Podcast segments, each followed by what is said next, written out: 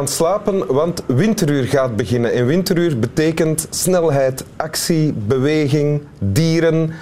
En de dieren vandaag zijn aan mijn ene kant de Golden Retriever Boris Helsen en aan mijn andere kant Aldegonda Petronella Hubertina Maria Palmen. Kortweg, Connie. Dank je. Valt het kort weg. Dat is juist, hè? Ja, dat is, klopt helemaal. Connie Palmen kennen we natuurlijk als schrijfster van romans, verhalen, essays. Ooit nog wetenschappelijk werk ook, denk ik. Niet?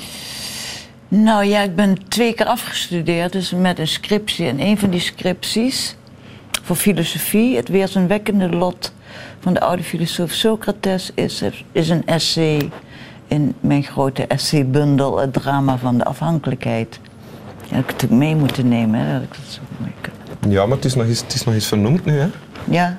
Uh, en eh, je bent, daar wil ik dan to toch ook nog even zeggen, bijna alle grote litera alle literaire prijzen die ertoe doen in het Nederlands taalgebied, heb je ondertussen ook wel gewonnen, denk ik. Hè? Dus je kan nu Ja. achteroverleunen eigenlijk en teren op eh, wat je allemaal gedaan hebt. Ja, het zou kunnen. Ik vraag het ook heel vaak aan mijn financieel adviseur. Van stel dat ik nooit meer een boek schrijf, kan ik dan blijven wonen waar ik woon? Ja. Maar je moet toch nog een boekje nog schrijven. 20 jaar, nog 20 jaar. Ah, oké, 20 jaar. Ja, maar ik word geen eh 80. Ah, dus voilà, dan kan het. Ja. En je hebt ook nog eens een tekst meegebracht voor ons. ja, zeker. Wil je die voorlezen? Natuurlijk. Het is een gedicht van Cavafis. Een, een Griek eh, die in Alexandrië woonde. Enfin, En het, het gedicht heeft een Italiaanse titel en die is ontleend aan Dante, aan de goddelijke komedie. Che fece il gran rifiuto. Voor vele mensen komt een dag waarop ze het grote ja ofwel het grote nee te zeggen hebben. En onmiddellijk wordt dan duidelijk wie het ja al in zich klaar heeft. En het uitend gaat hij verder.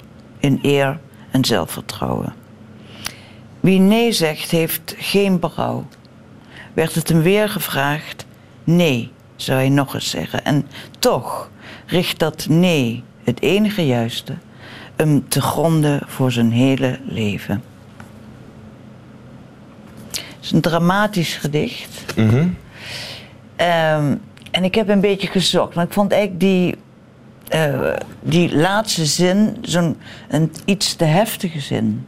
De laatste zin, en toch richt dat nee het... Het enige juiste hem te gronden voor zijn hele leven. En dan heb ik een aantal eh, vertalingen naast elkaar gelegd en heb eigenlijk voor mezelf die zin een beetje meer. Niet dat het je te gronden richt, dat nee, de weigering, maar dat het je leven zwaar maakt. Oké, want, je, want jij hebt ooit een nee geuit, zoals het hier... Oh ja, meerdere. Ik denk dat alle nee's die ik geuit heb, eh, me hier gebracht hebben. Ik, ik denk ook Hier dat... bij mij op de bank, bij Boris. Hier je en- op de bank. Ja, met die- Geef een voorbeeld van zo'n nee. Nou ja, er zijn vele, vele nee's. Eh, kijk, je, je moet je al heel vroeg in je leven... word je een beetje gedwongen om je al neer te leggen... bij wat, wat verwacht wordt van een vrouw of van een meisje. Wat was dat in jouw geval? Nou, voor een katholiek meisje toch dat je heel netjes en keurig gedroeg. En eh, dat je ook meisjesachtig was. En ik had alleen maar broers. En ik wilde eigenlijk zijn zoals mijn broers. Ik wilde ook de vrijheden van mijn broers. Ik wilde ook de kleding van mijn broers. En ik wilde de risicovolle spelletjes doen die mijn broers deden. Dus ik, dat is eigenlijk al in zekere zin een nee tegen je seksen. Tegen wat verwacht wordt van je seksen. Van Oh ja. het vrouw zijn, van het meisje zijn. Dus dat was altijd al aanwezig dan? Gaf je dan gehoor aan die nee? Deed je dan de dingen die zij deden? Of was je een braaf meisje? Nee, ik was niet heel braaf. Ik was wel aardig of zo. En niet, ook niet heel rebels. Dan zou ik mezelf eigenlijk rebelser maken dan ik was. Maar ik, ik had wel... ehm, en, en je weet het als kind ook niet van jezelf. Je hebt ook niet de moed om nee te zeggen. Een kind wil het liefst eh, bij iedereen horen, bij die klas horen, bij die andere meisjes horen, bij een groep horen.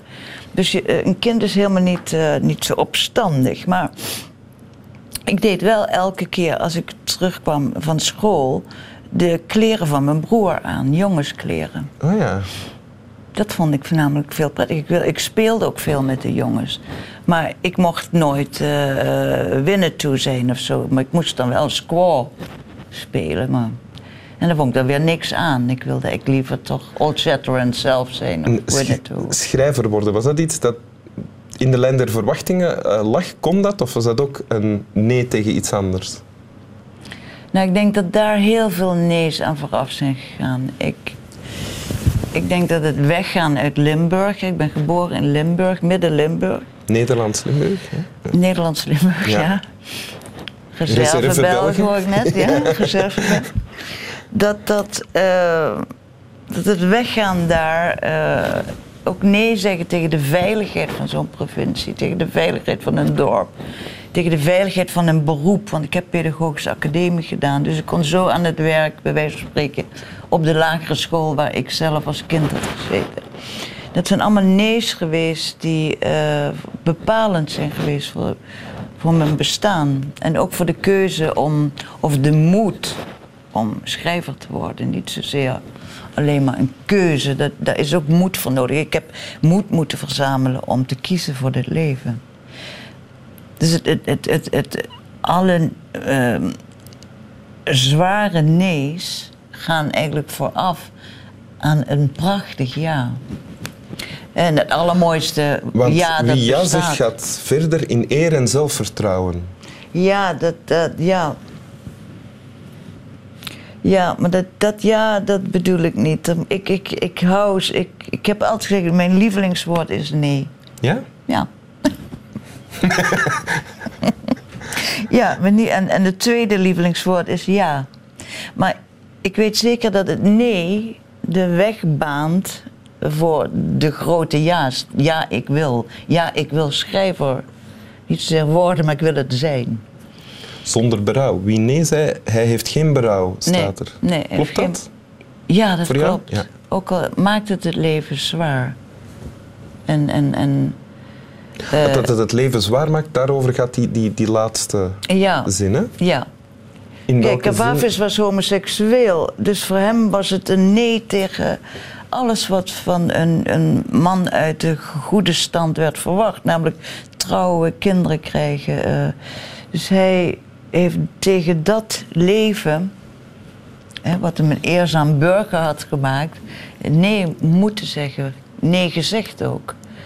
En in die tijd, eh, eh, tijd waarin hij leefde, nog veel moediger nee dan, eh, dan nu. Nou ja. Kijk, het enige. daarom heet het gedicht wel Il Gran Refuto. Het, het, het nee is groter dan. Il. Gran Rifiuto is de grote weigering. Ja. Zo is- ja, ja. Ja. Oké. Ik, ik doe niet mee. Zo, dat. oké. nee. wil, wil je, als, ik, als ik je vraag om het nog eens te lezen, dan ga je dat niet weigeren, toch niet? Nee, hè? ik heb het zo geformuleerd dat je alleen maar nee kon zeggen.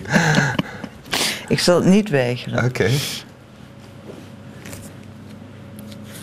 En je denkt dat het nu heel anders eh, klinkt. Uit Ja. mijn mond ook. Uit je mond niet noodzakelijk. Maar dat het anders aankomt Betwijfel je dat? bij Boris. Niet veel verschil maken. Ik weet niet, ik weet niet of dat zo is. Ja, het zou kunnen, ja. Fece il gran rifiuto. Voor vele mensen komt een dag waarop ze het grote ja ofwel het grote nee te zeggen hebben. En onmiddellijk wordt dan duidelijk wie ja al in zich klaar heeft. En het uitend gaat hij verder, in eer en zelfvertrouwen. Wie nee zei, hij heeft geen berouw. Werd het hem weer gevraagd, nee, zou hij nog eens zeggen. En toch richt dat nee, het enig juiste, hem te gronden voor zijn hele leven. Merci. Dank je. Slap wel.